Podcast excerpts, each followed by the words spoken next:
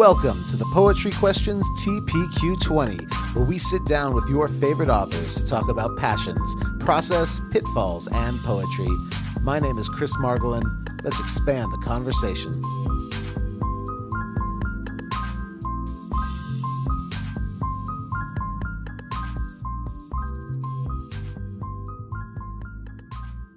Hello, hello. Hey, how's it going? Going all right. How are you doing? I'm good. Good. Well, thank you uh, so much for agreeing to hop on a T P Q twenty with me. Uh, it's a pleasure to speak with you today. Uh, we Thanks for always, having me. Oh, absolutely. Uh, we always like to start off by saying we know who you are, but our audience might be new to you. So if you were to give the bio that will not be on the back of uh, Will You Cradle Your Head, uh, who would you say you are? Uh, I'm a teacher, dad from Queens. Um, and a guy who likes to write poetry. All right. That's a that's a good place to start there. I like that. Um, you are somebody who does write about family, so that's it's kind of nice to have that as well. Um, let's start off with uh, with kind of a timeline question here.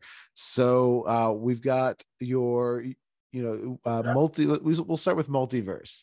So uh, you. Uh, edited and put out a wonderful book uh, called Marvelous Verses. Um, let's talk about superheroes. So where does your love of superheroes come from? Uh, how, what's your earliest memory of, of falling in love with a, you know, with a nice Spider-Man or, or Superman or Batman? Who came first? I, I think the, the earliest I can remember is really the the X-Men from the nineties cartoon. Yes.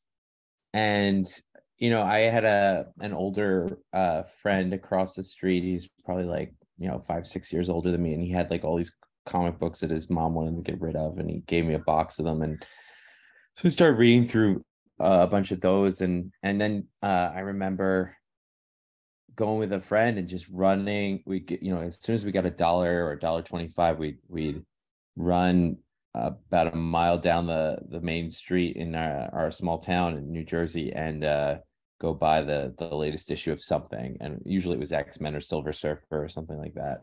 Um but yeah, and then just uh you know recently, you know there's there's the whole series of the movies, right. And during during the pandemic, uh one of my buddies, um Derek Mainhart, he's the one that drew the um he made the cover. Oh, the very book. Cool. Um, he actually lived uh, in the building next door. Our kids are friends, and, and we just awesome. would always always talk comics. And um, so we were always like, you know, one of the things that in the early part of the pandemic was just talking through, uh, you know, which which of the movies do you think is the best one? Which one you can watch, watch over and over again? Just something to get our minds off of the sirens in the, right. the background. And then, you know, I started writing poetry as a different outlet for myself. And um, ran into Sean Berman and the Daily Drunk, started writing some fun stuff in there. And um, Victoria uh, Boutron wrote one about the, the Black Widow for Sean. And I loved it so much. And then I saw another poem by Joan Glass about Iron Man. Yes. And then I was reading uh, a different magazine, can't remember which magazine it was, and I saw a Wolverine, and I was like, wait a minute, there's a bunch of these out there, and I'm sure there's more. And so I just went to Sean, I'm like, hey, I don't know if this is the way this works, but can I edit can I edit a, a book about this? I think there's stuff out here, and I bet you that we can find something. He's like, yeah, it sounds awesome, pester me in a couple months. And I just kept going at it, and once I told Victoria um that I was thinking about it, she was pestering me over and over again to get him to do it. That's and then, awesome. and then it just grew from there. And, you know, putting out the call, uh, you know, sixty people ended up in this thing. And uh, a lot of people were people that I had seen on Twitter and online, right. and knew some of their work. Some of it was solicited, um, but it really just grew from there. And what's really great about it, Uh, has been a lot of them are still friends, and a lot of them are still people that I network with and contact and send drafts to and talk all the time uh, with. So it's it's been it's a was a wonderful way to build something that we all had fun with and and loved, but it was also a great way to just kind of meet some poets and, right. and get some some cool friends out of it. That's awesome. It's what a cool, I mean, what a really cool concept too. It's just a lot of fun. Um, Right Bloody and, and has done things like that in the past as well. Uh, but Sean is such a great, a great editor and a great home for, for this piece. Like what a, what a wonderful thing to do, especially during the pandemic, to kind of just like actually enjoy, you know, have yeah. some enjoyment come out of, come out of, you know, long days at home. Yeah. Um, where, uh, so, with with your love of comic books uh, or at least superheroes, um where does the I guess where does the why not comic book writing and uh instead of poetry? I mean, I don't think I hmm, I I'm not a an artist for one, and I don't think I loved it in that regard. And I think I, you know the po my my entry into poetry actually is still connected to, to Derek as well. Uh, you know, talking to him, uh, I'm also friends with his wife. His wife is a cartoonist for The New Yorker and a bunch of oh, other wow. places. Cool. Very, very successful. Ali Solomon, she's amazing. That's awesome. Um, and, you know, it's kind of just thinking like, okay, Ali's got this great talent. Derek's got this great talent, because I'd seen both their work and they were kind of just, you know, building things. And I was like, what do I do? What am I good at? And I, I remembered I, wrote poetry like twenty years ago in high school and college. I was the editor of a magazine at Rutgers University, um, and you know wrote all throughout college, and then just stopped because I was in grad school, got a job right. teaching, had kids, and just didn't think, oh, you know, that's not, you know. And then the pandemic slows you down uh, forcibly, and and then I was just like, this, I need something else. I, maybe this will work, and I just started the Dodge Poetry Festival actually. Um, in New Jersey, they had this virtual version where they were like, for teachers, mm. here, here's a packet of poems, here's a packet of prompts, write one a day. And so I was like, okay, I'll write one a day. And then I just kept going after that and, and trying. And then I started submitting, and then maybe six months later, something got accepted. I was like, oh, maybe I have something here. I started taking classes, and three years later, here I am. So it's, it's, I mean, it really is. It's an amazing, I mean, that is an amazing journey. There are not a lot of poets that I talk to who have extensive gaps in between kind of, you know, when they were really passionate about writing and then life uh, and then poetry again. It's, I mean, it's nice to know that you came back to that. Uh, so question, when uh, are you even close to, or who are you now versus the version of the poet you were when you were at Rutgers editing the journal? Um, yeah. If you, you know, yeah. if you could look back yeah. at these twenty years, what's, what do you feel has changed the most? Uh, perspective, for sure. I, I think, I think I would not be able to write at all like this if I was writing back then. I was writing hap- I think, you know, when I started writing again, things were sort of haphazard, or I'd take a class and there would be a very specific focus. But it was still, I didn't have a direction, and I didn't have, uh, especially when I was younger, it was just kind of like, well, what popped into my mind? Oh, I saw this painting, or, oh, I saw this, these dried flowers, I'm going to write about that. Or um, I really like Frank O'Hara, or I really like so-and-so, I'm going to write like them. And just kind of writing random things. But I think being older, I'm forty now, uh, started writing again, I guess when I was thirty-seven. And I think being older, having two kids, having taught for so many years, and, and right. teaching really forced me to read and teach a ton of poetry. And I appreciated it for a long time. And so when I go back to writing, I had all this stuff that I had been teaching and thinking about. And so I was thinking about craft. I just wasn't thinking about craft for myself. And so it flipped, and it was like, I knew what Carolyn Forché was doing in The Colonel. Right. twenty years ago. I knew it in high school, but oh, I, I miss teaching my, I used to teach high school creative writing. I really miss yeah. teaching that poem. God, I love it. That poem's amazing. and, and I, you know, I think back to like, what are the, how does imagery work? And that's one of them. And Elizabeth Bishop's another one. And so these, these, you know, tried and true poems that were anthologized and that I've taught over the years became anchor points to think through, what am I doing? where do I want to go? And then in recent years, I've been reading just new poets, because I was like, I don't want to just read the anthologies. So I started reading Jericho Brown and Victoria Chang, who blew my mind with Obit. Oh, and yeah. then and then I discovered Diane Seuss through um, a, a, a workshop. And then that just that was, blew everything open. It was like, oh, I can write like that. You're allowed to do that. Oh, I, I, you're allowed to do that, too, and be the same person. OK. And so, like, you know, I write about French painters, but I'm also writing about Garfield phones washing up on a beach for Sean, and edit an anthology on Marvel, and then write a book about climate change. It's like, doesn't matter what the topic is, there's all there's all mediums for it. Ah, I love that. And uh congratulations, first off, on on the the book that's, you know, about to come out. Uh, but to have Diane Seuss as your, you know, as the blurb for it, as that's yeah. I mean, it is, there are, there are, you know, a few of those poets out there right now who, I mean, who are just on a, on a whole other world.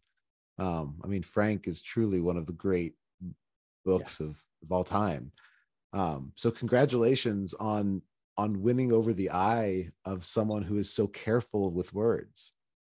I mean, I, I can't credit, I, I have no idea if she read any of my work before I went to her and just said, will you read my work? I mean, she had, we interacted very briefly on Twitter every once in a while. Like, I think the first thing she ever noticed was a drawing I posted of my, my daughter drew something crazy. And I was like, look at this. And she put, she responded. I'm like, holy shit, that's Diane Seuss. And, and, you know, I had a bunch of those. And then I, you know, you screenshot it, you send it to a friend, and yep. you're like, look, Diane Seuss said something about it. Oh my God.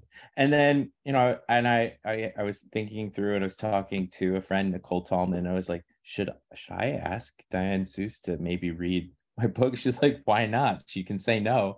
And right. so I did. And she said yes. And, it, and she read it. She fully understood what I was trying to do. It yeah. was really, I mean, I read the blurb the other day and I was just like, I can't, I can't believe that happened. So I'm really lucky. And I, you know, I heard from, I think Nicole has a book coming out, and I mm-hmm. had asked her, and I think Diane is getting just bombarded now oh, I... with requests, because she, I asked her like, like maybe a week after she won the Pulitzer too. so, so I got her, I got in right underneath. That's, the, that's amazing. The bombardment. Um, it, but, yeah. but, you know, I still think it, it's a blessing. And Diane, if you're, if you're listening, thank you so much. You're amazing. So um, when it comes to the new book, so when it comes to Who Will Cradle Your Head, uh, you know, you said you started kind of writing again about three years ago. Yeah. Um, when is poem number one written for this book? I mean, some of the poems uh, were are that are in this book were poems that I wrote al- almost at the beginning. Okay. Um, there's there's a poem at the end that I didn't know was going to be, I knew it was going to be a part of this book, but I didn't know how it was going to fit. And uh, that one is um, Sasquatch um, Explores Fresh Kills. And it used to just be called Fresh Kills. And it was like the second poem I got accepted for publication, like two, two and a half years ago for Little Deathlit, this, this uh, great little website um, that, you know, they believed in that poem. And um, I didn't start actively thinking about this as a book project until I guess it was two in April, it'll be two years ago. So, you know, April of two thousand twenty-one, I was like, I'm going to start really trying to write about climate change. I had been thinking about it. I had a bunch of nature poems, but it wasn't, it wasn't really cohering. And then I, I wrote a few and I'm like, okay, I have something. And I guess the first one that I wrote towards that maybe was Rewind, which is the last poem of this book, okay. um, it's, which is a take on a Todd Dillard poem. He he wrote this great uh, poem, In the Ways We Vanish, where... That's a good book. Every, it's an amazing book. And uh, the way the, the way the poem works is everything... Go, it's like you're rewinding a tape backwards. And he so okay. he's like, the characters, the speaker is walking backwards and, you know, doing all these actions backwards and then meeting people and unpunching somebody and you know, things like that. And so I was like, well, I want climate change to go away? Can I reverse that? And so Ooh. I just, so I just thought, okay, what does that look like? And so I just have like exhaust coming back into car car mufflers, and I have smoke coming back in the smokestacks, or I have the cars being unmade in the factories and the workers going back into their their uh, their rooms, you know, and then we get get into just a sort of bucolic look of, uh, you know, wheat and um, clouds going by in a mm. clean way. And um, so that was the first con. I think that was the first conscious one. And then I have another one that um, was a takeoff of Ilya Kaminsky's um, We Lived Happily During the War. And it's, um, we were, uh, what's it? We just want to get the title right. Forget your own titles. Oh, all uh, the time. Like, wait, what is that one called again? uh, Living Happily at the End of the World. And, uh, you know, it's basically just two people trying to ignore climate change, um, or just ignore what it's already happened and, and their complicity within it. And and from there, just I started branching out into like, okay, this goes in this direction. I have some very explicit political stuff. I have some very just like nostalgic stuff. I have my own parenting look. And then as the the the manuscript started to cohere, poems that I had never even dreamed would be part of this became part of it. Like like Sasquatch wanted to take over. So right. I I have a poem that was a poem about Vanitas still life paintings, like mm-hmm. Dutch paintings from, you know, fourteenth century or something, and they turned into Sasquatch going into a bunker and and discovering like a skull in a bunker, right? And so um it things just started getting co-opted and changed, and I was not killing my darlings, I was metamorphosizing them into like this. So uh yeah, and, and it's it's been fun, and uh, you know, I've had some really great experiences working with people, and once I had a groove, it was like, okay, what's the real event happened recently? I actually started one the summer I really started writing these, I was keeping a journal too of just a day by day tracker of what crazy climate event had happened Ooh, that day. That's and it was cool. Like, I did that for like three weeks and I was just like, oh my God, things are really bad. And it was like, that was the time when there was the, the bridge in Pakistan, this giant bridge just like, just was destroyed by glacier melt and like the rivers flooded and this entire like not only the bridge, but I think like this giant hotel that everybody would go to for honeymoons just was taken out. Oh my God. And so I wrote about that in, in my journal, and that would just start to build images and ideas and um, things. But see, did you, know, you see I, the, uh, and I know, I know we're, this will come out, you know, in a couple months, but uh, today there was an article about how the Earth's core has reversed. Um, and that they're they've started, yeah, they've started to note that there are climate change events that happen every sixty to seventy years. And so they're starting to see that every sixty to seventy years, the Earth's core actually reverses. Um, yeah, I, I wish I wish I had like the article in front of me. Is it like a reversal of temperature or or oh, man, now I'm gonna have to look this up as we're talking. Luckily, yeah. I can edit out space, but this was amazing. Because uh, Earth core. Oops. Yeah, I just saw this article today, and I just that's... was telling my wife about it like less than two hours ago. Reversing. Oh, it's, re- it's reversing the direction, the rotation. Yeah, yeah. Inner uh, Earth's inner core, a shifting, spinning mystery's latest twist. Oh uh, the Earth's inner core might be reversing. It has you know... been recently stopped and turned around. I mean, this is it's amazing. Uh, I mean, it, you know, it, science is really like I was never I, I teach I've taught middle school and high school for the last twenty years, and I've never been a science person at all.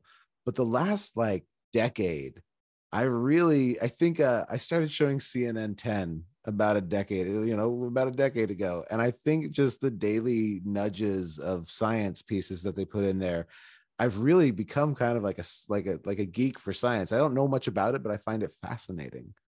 Yeah, I, I mean, there's so many great. I think that happened for me too.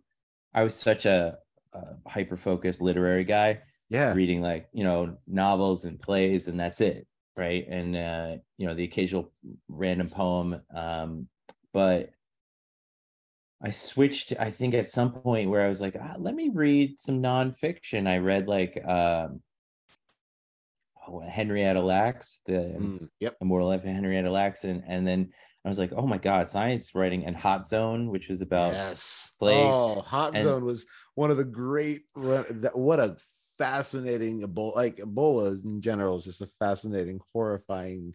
Yeah. But Hot Zone was, was Hot such Zone's- a terrifying book. It's perfect. It's a great book.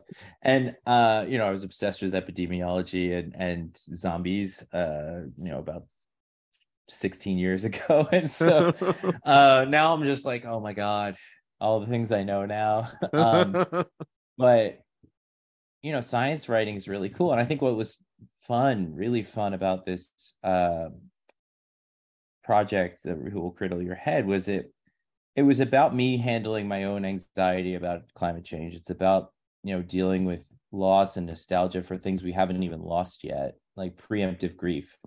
But uh, to a degree, it was also just like science is weird and cool. And, uh, you know, I was at the Dodge Poetry Festival this year, and I got uh, a chance to see um, Amy Nezuku Matatatil. Oh. And I asked her, how do you handle climate change in your thinking and your writing? Mm. And and she said, you know, I like to approach it, you know, not surprisingly, through wonder, because if you can love something, you want to care for it. And he's like, she was like, don't go after people for the what they're not doing. Make them love the thing you want them to love. And I think that's like, you know, the science aspect of what I, I don't think this is a sciencey book, but the things that I was, you'll see in the, the notes section, it's pretty thorough about like, I got this from this article and I got this from this article and this essay by Nathan Rich or Nathaniel Rich. And it, you know, there's, there was this thing that I read about uh, starfish are ripping their own arms off and scientists have no idea why in the, oh my God. in the, in the Pacific Ocean. And I was like, okay, that's insane. And I also need to write about it. And yeah. Adrian Adrian Dallas Frandl and I wrote a, a combined poem about it, uh, which was published in Feral. And then uh, I wrote a, a spin-off of the Barrens, um, which are the, um, so basically what happened is that because the starfish are gone, the urchin were able to prolifer- po- proliferate in a way that they couldn't before because the natural predator was gone. The starfish would eat the urchin. And so the urchins would then eat this, the kelp, and the kelp would just, you know, you'd see a wasteland, a barren in the Pacific Ocean where it used to be kelp forest. Um, so I wrote about the, the, the barrens themselves. And it's just, it's, you know, you realize just how deeply enmeshed everything is and how important every little aspect of, of our ecosystem is and how wonderful that is and how scary that is. It's, it's incredible. I love that. I love it's it's fascinating to me, having done, you know, so many of these conversations. It's it's always fascinating, the other worlds of poets, um, and what and what they like that we might not know, or what comes out inside their books that maybe had we read them before we wouldn't quite have gotten. I love that. Um, I have to ask, as we kind of head toward the end here, as as a teacher um, who has a book coming out, How uh, how have you talked about your, uh, this with your students? So I, a year ago, I was really sheepish about it. I didn't want them to really, they kind of knew I wrote. I didn't want to promote it. I was like, ah, it's weird. Um, I, you know, you get that little taste in your mouth of uh, the professor that assigns their own book type oh, of yeah. thing. And yep. I didn't want to be that guy. And I had my own, like, re- like I remember when I was editing Marvelous Verses, people were like, well, are you gonna write your own Marvelous Verse? And I was like, no, I would never publish myself. Like, why? You don't publish yourself. It's like saying that you it's like I'm gonna take somebody else's space, right, just because I have the power to do so. No. Um so I had some misgivings, but with this, I've been I've been telling my kids about it. I've been showing them the, the book, and they're they're excited about it. I think the coolest part is just like kids are just kind of genuinely like, this is an achievement and I'm proud of you. That's so and cool. You know, and I'm not doing it in a way where I'm like seeking their approval or want them to read it. Right. I think I, you know, I don't want that, but I do. It is like in some ways, in the way that I have been as a as a person, like you're a role model by default, right? Mm-hmm. Unless you're unless you're an awful person, you're pretty much a role model by default, right? And so it's like, I talk about my family all the time with my kid, my students, right? I talk about having two daughters. I talk about being married for, you know, sixteen years, and the kids like that and they gravitate to that. And I've always used that as a bonding mechanism in the classroom, and just a way of like, look, people can be a super nerd like me and have a life. And, you know, I'm still writing books of poems, so I'm still a super nerd. Right. But, uh, but right, like there are, I went, I had a, uh, a goal, and I went, went after it, and I'm achieving something that I thought I didn't want to or couldn't a long time ago. And, and they see that and they recognize that. And I think that's, that's the biggest thing I, I'm uh, looking forward to with, you know, uh, the book and my students. I, I've had colleagues that are like, oh, you should do a reading at the school. And that just scares the hell out of me. I'm like, I don't know. No, I don't want to, I don't want to read in front of all of you and get that poet voice. And like, it just reeks of pretension for me, but I mean, it could be fine, but I don't know. It's, I, as a, I've been playing music for a million years, and, and I have definitely over the years been asked to play talent shows and things like that. And I've done a couple times, and yeah, it feels weird. Um, and then you have to go to work the next day and see the kids again. And it's like, that's, that's just, you never really know what to say. But that's, I think it's, it's amazing that it just becomes part of the reality of you can achieve this dream. And I mean, the, I think it's kind of fun that the the kids get to see that um, there can be a, uh, you know, you can be a published author. Like yeah. It's like you actually, that actually can happen. And they, they now know somebody who is. Um, and most people can't say that. So that's, yeah. that's pretty darn cool. Um, thank you so much for hanging out on T P Q twenty today. This was an absolute pleasure to speak with you. Um, and I truly, I look forward to all that comes from you. Uh, what a wonderful journey you are about to be on with this book. Um, thank you so much. So, yeah, thank you. And uh, I truly look forward to sending more and more people your direction. Uh, have a great rest of your evening. All right. Thank you so much. Thank you. Bye-bye. Bye.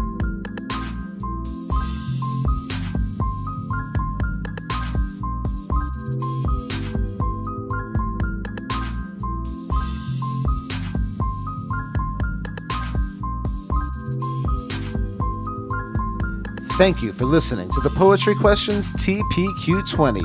Please like, rate, review, and subscribe. See you next week.